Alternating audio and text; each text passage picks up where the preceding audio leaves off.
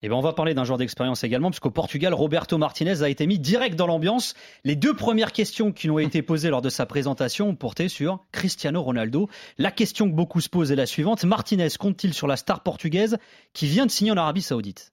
La lista de 26 jugadores de, del último mundial es mi punto de Cristiano es un jugador de esa lista. Lleva 19 años en la selección y se merece el respeto de poder sentarnos y hablar. La preuve qu'on est dans la continuité. Hein. Le point de départ, c'est la liste des 26 de la Coupe du Monde. Martinez qui affirme qu'il faut respecter Ronaldo, qui compte lui parler. Alors, l'un des commandements hein, de Martinez, c'est aucun joueur n'est au-dessus de l'institution. Sacha, comment il a géré les égaux, les stars en Belgique? Est-ce qu'il y a eu des tensions parfois d'ailleurs? Tu disais qu'il n'aimait pas le conflit. Bah, il y a, y a, eu, euh, il y a eu effectivement des, des, tensions, mais il a toujours euh, justement pris le pli de d'inviter à des réunions, à des discussions, à, à, à justement, euh, comme ça ce fut le cas durant cette Coupe du Monde 2022 euh, au Qatar, à, je dirais, à briser directement le, le non-dit pour pouvoir avancer sur un dialogue, une discussion. Et, et, et voilà, maintenant, c'est vrai que la, la situation en Belgique était encore une fois un petit peu différente puisqu'il y avait des, des groupuscules qui s'étaient formés avant même l'arrivée de Roberto Martinez et qui sont qui, qui, qui, ont en fait, si tu veux, perduré jusqu'en la Coupe du Monde 2022, avec le petit groupuscule Jan Vertonghen, Thomas Vermaelen qui était toujours bien sûr l'entraîneur assistant, euh, euh, Toby Alderweireld et donc euh, Dries Mertens également, donc le côté flamand. Après, il y avait Eden Hazard qui avait également son petit, euh, son petit rond de serviette avec ses amis euh, proches, etc.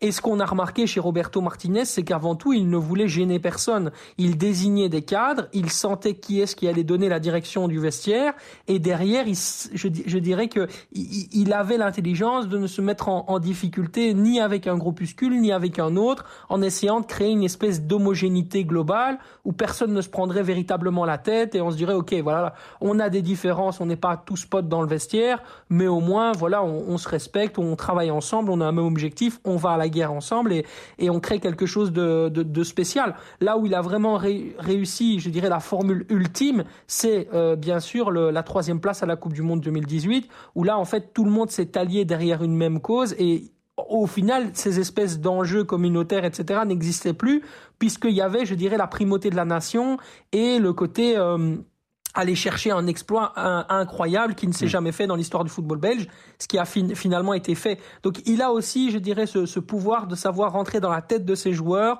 en, euh, en, en je dirais, en, en annihilant, même en anesthésiant, je dirais, les, parfois les velléités qui peuvent exister à l'intérieur même d'un groupe. Ça, c'est assez génial, effectivement, ça ça patte là-dessus. Comment vous le sentez, là, le dossier euh, Cristiano Roberto, Will? Euh, D'après ce que Sacha dit, il y a, deux idées qui, s'entrechoquent. Euh, celle de euh, Martinez adore les joueurs d'expérience, et de l'autre, la paix interne passerait logiquement par un, une mise à l'écart de Cristiano Ronaldo. Il a en plus un argument en or qui est qu'il vient de signer dans un championnat, et avec tout le respect que j'ai pour le football saoudien, insignifiant, en tout cas au niveau au plus haut niveau.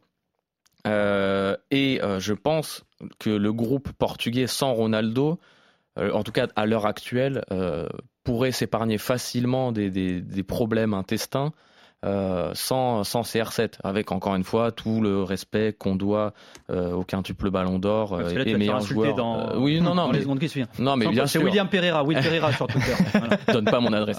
non, mais je précise que je remercie Cristiano Ronaldo pour absolument tout ce qu'il a fait et c'est. Non, mais c'est pas te rattraper, continue. Non, mais il a, il a, il a, non, mais il a 75 ans. Il faut arrêter le football. Le flingue sur la tempe. Euh... D'ailleurs, juste petite parenthèse, je vous invite à aller écouter le podcast After Galaxy. Il y a Hervé Renard qui va dire totalement l'inverse de ce que tu dis, puisqu'il est le sélectionneur de l'Arabie Saoudite. Il va dire que le foot saoudien qui a un très bon niveau hein, au niveau oui, asiatique. Mais moi c'est pas moi c'est parce que c'est pas mon propos. Je dis au niveau des championnats. Enfin, euh, on ce aurait que dit tu veux dire, si c'était la MLS par rapport ouais, à l'Europe. Euh, oui, bah non, mais ce que tu veux dire par là, c'est qu'il y a, il y a une contradiction. Enfin, euh, il y a un dilemme là pour Martinez. Ouais, c'est ça. En fait, il y a deux, deux idées qui s'opposent. Alors, il a d'un côté euh, un cadre, le cadre ultime, quoi, parce que c'est CR7, hein, c'est une légende, voilà. Mais de l'autre côté, bon, on sait plus qu'est son niveau actuel, on sait plus si son déclin est définitif. Euh, et puis, euh, il a été assez contestable dans, dans, son comportement pendant la Coupe du Monde. Et de l'autre, on peut se dire qu'il a besoin de Cristiano Ronaldo de par son expérience.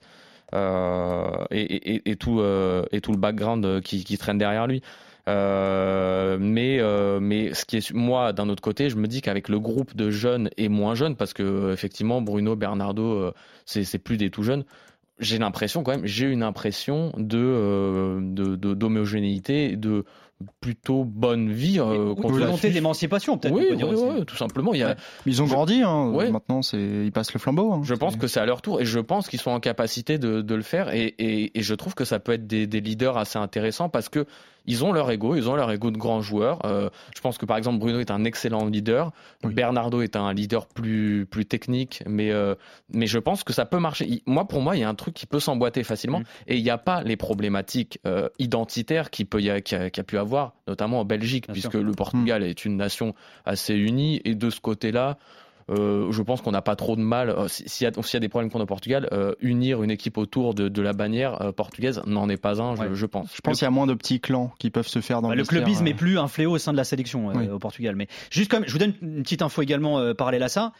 3-4 jours après sa, son officialisation au Portugal, premier déplacement, premier voyage en tant que sélectionneur du Portugal euh, euh, de Roberto Martinez, bah, il est parti en Arabie Saoudite. Alors il est parti voir euh, officiellement la Super Coupe d'Espagne. Il y a un Final Four qui se joue là-bas, à Riyad. Il a rencontré les Portugais du Betis, notamment William Carvalho et Rui Silva le gardien.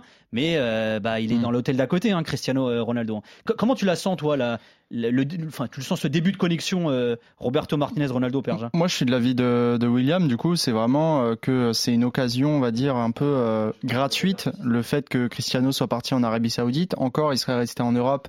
Moi j'étais convaincu que Ronaldo avait encore le niveau Ligue des Champions même s'il a été écarté du groupe de Manchester United au début de la saison. Mais en termes de pur niveau c'était encore, euh, enfin c'est une belle prouesse quand même pour pour son âge.